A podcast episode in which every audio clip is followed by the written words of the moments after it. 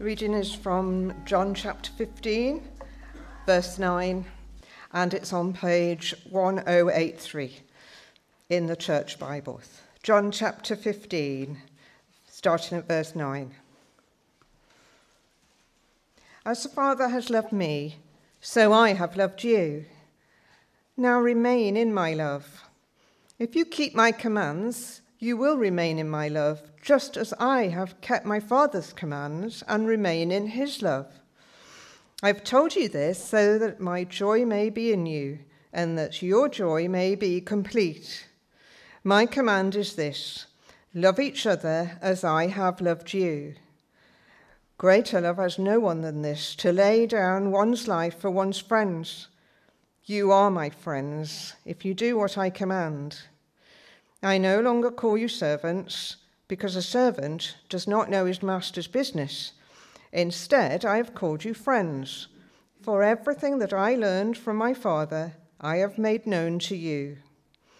You did not choose me, but I chose you and appointed you, so that you might go and bear fruit, fruit that will last, and so that whatever you ask in my name, the Father will give you. This is my command love each other.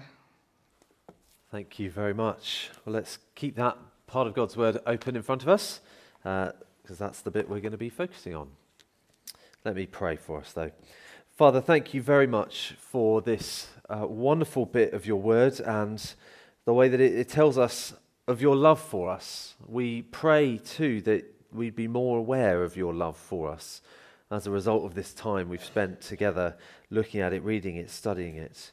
Uh, Father, we thank you that you are a, a, God who lets us in on your plans, who tells us, uh, as it says here, that, um, uh, that, that as Jesus talks about having told us the things he's learnt from you. So as we learn these things, we pray that we would receive that as an act of friendship from you, that you're a God who teaches us, who wants us to understand and know. We pray that we'd grow as a result. In Jesus' name, amen. Um, I learnt to play the guitar using my mum's old nylon string classical guitar, complete with rainbow strap and a big sticker like this. This is exactly what the old sticker looked like. Massive fat thing on the front. Smile, Jesus loves you. Uh, now, that might have been good for 1960s folky Jesus people type things. Uh, it fitted in a treat, playing songs at Sunday school, which is what my mum mainly learnt the guitar to do. But if you were trying to be in a band, uh, the sticker had to go. Uh, I wasn't literally allowed to peel it off, so I had to go and get my own guitar.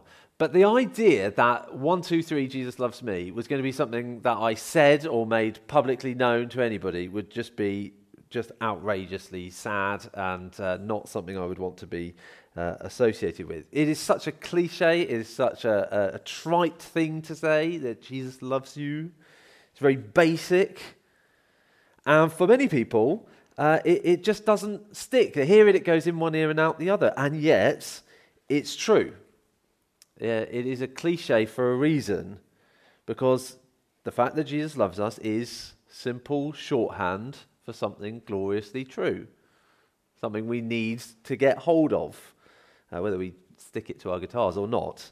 Uh, it is a truth that should make us smile. It is a truth that should do more than that. It should actually change our lives completely. So, for the next just few minutes, we're going to try and forget the bumper stickers and all of that and delve into that truth that Jesus loves us. Jesus loves us. He gloriously, stupendously loves us.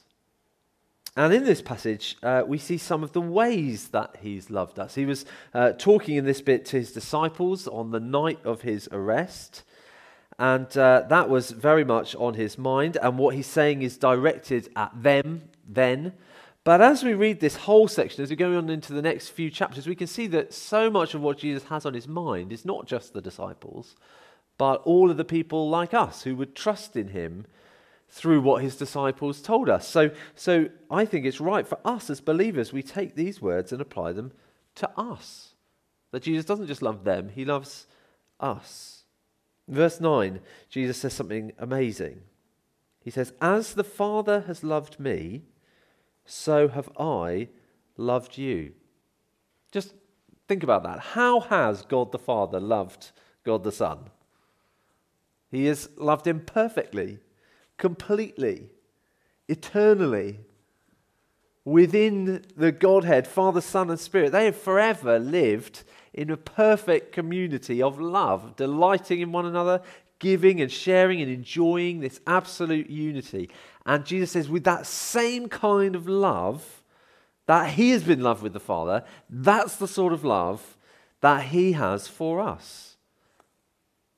To be a Christian is to be invited into that family of love, to be caught up into that relationship. It is an amazing thing that Jesus loves us just like the Father has loved him. It is an amazing thing. What could possibly be a greater love than that? Jesus tells us he couldn't love us any more than he does. So, verse 13 says, Greater love has no one than this, to lay down one's life for one's friends. Whitney Houston got it wrong. The greatest love of all is not learning how to love yourself. The greatest love of all is shown on the cross as Jesus lays down his life. Laying down your life for somebody, that is the biggest thing, isn't it? That is, you couldn't possibly give more than that. If you take a bullet for somebody or, or, or, you, you go and get somebody out of a fire knowing full well you are not going to make it out alive yourself. That sort of giving of yourself, giving of your life, there's no bigger thing you can give. You can't possibly love more than that. And Jesus says, That is the way that I've loved you. The kind of love the Father has for the Son, that is how I've loved you. The kind of love of somebody giving up their life for somebody, that's the sort of love with which I've loved you. The very next day after saying this, he would do exactly that. He would die for us to rescue us. Jesus loves us. He really could not love us more. And he calls us his friends. When it says that, that somebody lay down his life for his friends, Lib said to me just literally a moment ago, Did you know today's International Friendship Day? Did you know that? There we go. That was a complete coincidence, we're talking about friendship here this evening. Uh, friendship is something that we long for. Everybody longs for that real companionship with other people. It's what we're made for. We're made to not be on our own, but to be friends, friends with other people, friends with our Creator. But how on earth are we supposed to be friends with God? How does that work? You can't just pick some random person on the street and go, I'm going to be friends with you, or, or choose a, a, a famous person and say, I'm going to be friends with you. How much less can we do that with God and just go, I've decided I'm going to be friends with you? How does that work? Well, verse 16 should be really reassuring to us when Jesus says, You did not choose me, but I chose you. That is so reassuring because it means we can be friends with him. Because we haven't just sort of had the audacity to say, please, could we be friends? That God Himself has said, no, I've chosen to be friends with you. I love you. I want to be friends with you. And He could have chosen us just to be his servants. That would be a really good thing. That would be a real privilege. We don't deserve that. But he wants more than that. See that in verse 15? I no longer call you servants, because a servant does not know his master's business. Instead, I have called you friends. For everything that I learned from my father, I have made known to you. It's, a, it's an interesting distinction we might not have made. That the idea that a common slave would not be invited to the top level meetings. They aren't given the big picture. They're, they're just told, tidy that up. Can you move that from there to there? Get it done by the end of the day. That sort of thing. That's how the, the relationship of the, the slave servant with the master would have been. Not necessarily any relationship at all, not having trust at all. But with a friend, well, the boss would sit them down and explain what was happening. Here's what I'm wanting us to do. Here's what we're going to do. Not just do as I say. This is the plan. This is the, the big dream. This is where we're at at the minute. This is where it's going. Here's why I want you to do that. The servant doesn't necessarily get told why. The servant just has to do as it's told and not ask any questions. But friends are brought in on it. And that's what Jesus does with us. He fills us in on his Father's plans. He confides in us, he invites us to join in. So, yes, we're serving. Then, only a few verses later, we're talking about serving. So, when he says, I don't call you servants, it's not that we don't serve, it's that you're more than servants. You are friends. We're working on this together as friends. He wants us to work with him, he wants to teach us on the job. He has chosen us for deep friendship, and he died to make that happen. That is an amazing thing. Jesus loves us. Are we sure of that? Are we confident of that? Because if we're believers in Jesus, this is true. This is true that Jesus loves you, He loves me, He loves us. And when you want uh, when you love somebody, you want them to know it, don't you? You want them to enjoy a relationship with you. You actually don't want to just say, I, I'd like to be your friend. I don't really care whether you're friends with me back. I love you. I don't really care whether you love me back. That's not how relationships work normally, is it? You want them to know and you want to be uh, enjoying that relationship. And that's why Jesus tells us to remain in his love. That he loves us, so remain in his love. Jesus says in verse 9, As the Father has loved me, so have I loved you. Now remain in my love. Now, what does that mean? We've got to be a bit careful. It doesn't mean go and do things so that he'll love you. It doesn't mean that. He already does love us. It's not that his love is a very fragile thing. We've got to be very careful not to mess it up. Uh, I wonder instead whether a better picture for it would be uh, a waterfall. What, what is that like? It is powerful, unstoppable, it is constant, it just keeps flowing. And if you were to stand underneath it, it is not going to run dry. But if you move away, then no, you, you won't experience that. It is still there. It's just not impacting you. This idea of remaining in his love is this idea of sort of just staying put staying under the waterfall. His love is absolutely complete, but our enjoyment of it depends on us remaining, on us not stepping away. Verse 11 tells us that it's got something to do with joy. I tell you this, I've told you this so that my joy may be in you and your joy may be complete. So something about remaining in his love that is a matter of experiencing joy, of experiencing Jesus' joy. Now that sounds like an amazing thing, doesn't it? Having joy complete in us, remaining in his love. Where does that come from? You might go, oh, well, that, that must be the result of some out of this world amazing experience. It's actually far more mundane. Jesus is saying that will happen from obedience. Just ordinary, common or and obedience. Let's, let's read verse 10 and 11. And see the logic there. He says, If you keep my commands, you will remain in my love, just as I've kept my Father's commands and remain in his love. I've told you this so that my joy may be in you and that your joy may be complete. So you think, where does Jesus find his joy?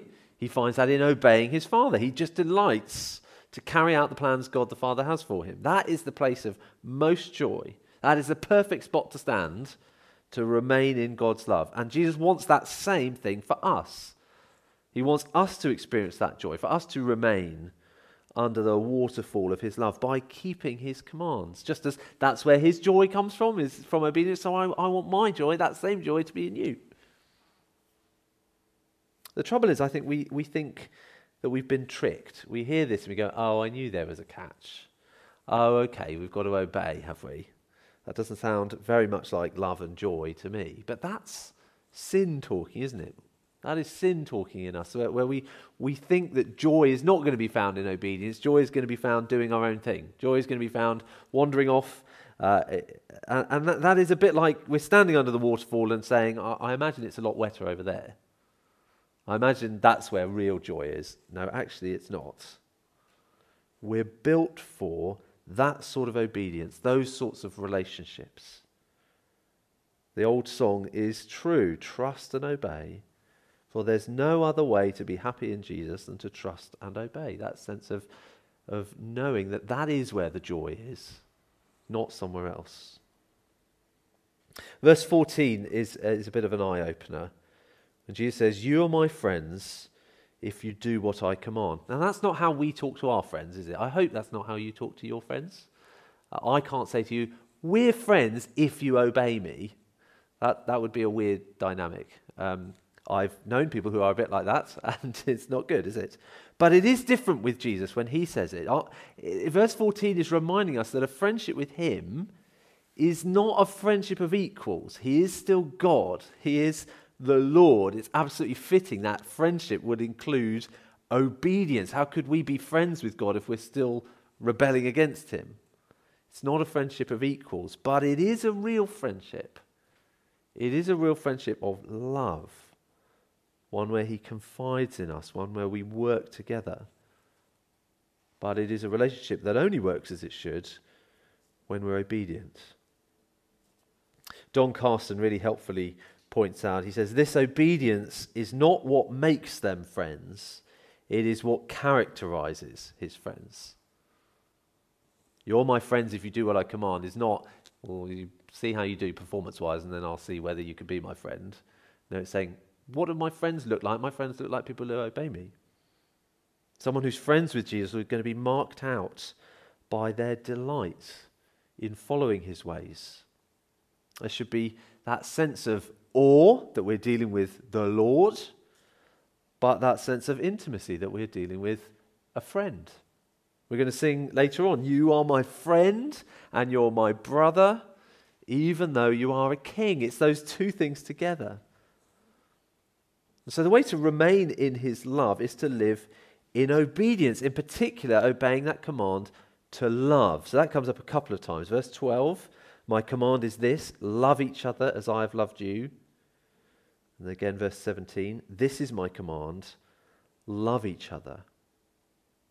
It seems to be saying, doesn't it, that that uh, waterfall of love, if you like, it flows over us best when that love is flowing out from us to other people. This is something that really struck me this, this week. Uh, if we read verse 12, 13, and 14, we very often will treat them as three separate things. They're not connected. But if we link them together, it's, it's quite amazing. It says, My command is this love each other as I have loved you. Greater love has no one than this to lay down one's life for one's friends. You are my friends if you do what I command. Now, I, I think I've always read that and taken verse 13 as, as it's just about Jesus. And it probably mainly is, as he says, I am your friend, and you can see that I'm your friend through my sacrifice. But that verse is sandwiched between two verses about us loving. He's saying friendship loves sacrificially. So show that you are my friends by loving sacrificially. I'm clearly your friend, he says. I'm clearly your friend the way I've loved and sacrificed myself for you. But will you be a friend? Will you lay down your life for others? Jesus loves us. That is always first and foremost, not our love for him or others, but Jesus' love is a love that turns us outwards so that we love other people. Sometimes we're not, um, we're not as aware as we could be of Jesus' love for us. I think that's a normal thing, our normal experience. I think often we will feel that we are the only one who is not experiencing that constantly, whereas actually it would be far more normal to say that our usual experience is not being blown away by how conscious we are of all our blessings in Jesus. That would be wonderful. But it's normal to not feel like that. But I wonder sometimes we, we settle for never being aware of it, never deliberately being aware and reminding ourselves again of his love for us. Sometimes our lack of awareness of that love can be because we've been stepping away which is more likely that he has actually stopped loving us or that we are the ones who have moved away? Sometimes we lose that sense of his love as we, we don't seek it and we don't seek to put it into action. But to flip that, flip that around to, to be slightly more positive, sometimes I think we, we struggle to love other people. Often we struggle to love other people.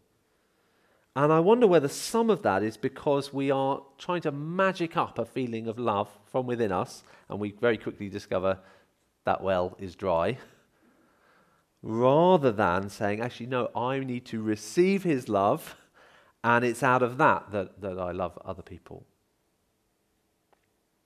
I know I, uh, I came a cropper a number of years ago because in my life I was serving. I was serving a lot, and it felt a lot like sort of trying to pour out of an empty bucket or a bucket with a hole in it. And I now still experience those feelings, but I recognize that and I'm able to say, actually, oh, okay, what I need to do here is, is to realize I need to receive God's love for me so that what I'm giving out as I love other people is overflow. It's not that I'm pouring out of an empty bucket, it's that I'm receiving God's love for me, I'm remaining in Him, and that as I remain in Him, that goes out to other people. For many of us, it's Holiday Bible Club this week. That is a week of giving. That is a massive week of spending yourself, your energy serving, loving other people. We can do that because we are loved. We can pour ourselves out to love other people because we are loved. Where our love for other people is flowing out of remaining in His love. Now, there's those we could say uh, we haven't got time for verse 16 talks about bearing fruit. That's worth a read later if you want to uh, start chapter 15 from the beginning and look at that idea of remaining in Jesus as being like a, a branch connected to a vine. If a branch is connected to the plant, if it remains, of course it's going to bear fruit. That would be an interesting thing to read later. Or, or, or it talks about prayer in verse 16. If we're friends, of course we're going to communicate. Uh, but we don't have time for that now. Instead, let's, let's finish by reflecting are we confident in Jesus' love for us?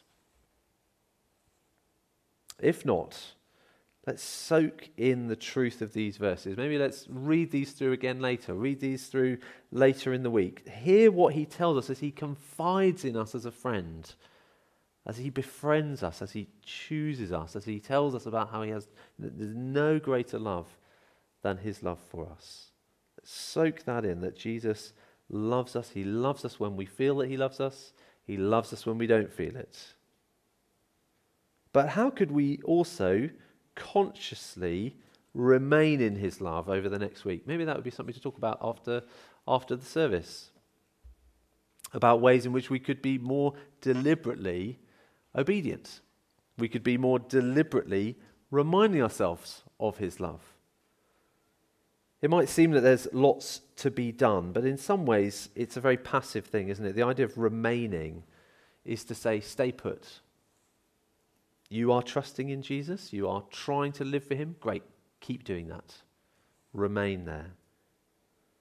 It's a, it's a great privilege to know this friendship with God through Jesus and to know that all we need to do is just remain. We just need to stay, we need to trust we need to keep believing those same things and know that as we do that, we will bear fruit in our lives.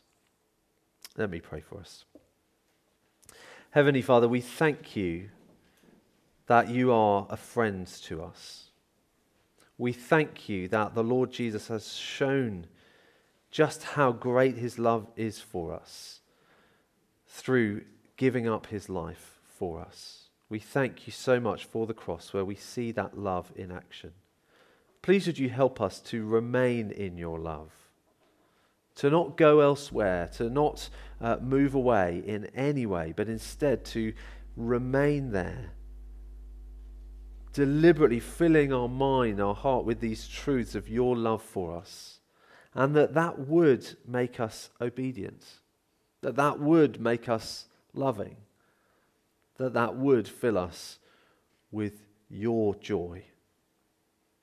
Please would you help us? Please would you bless us with good friendships together tonight and that we would have some fruitful, helpful conversations about what it means to remain in your love. We ask this in Jesus' name. Amen.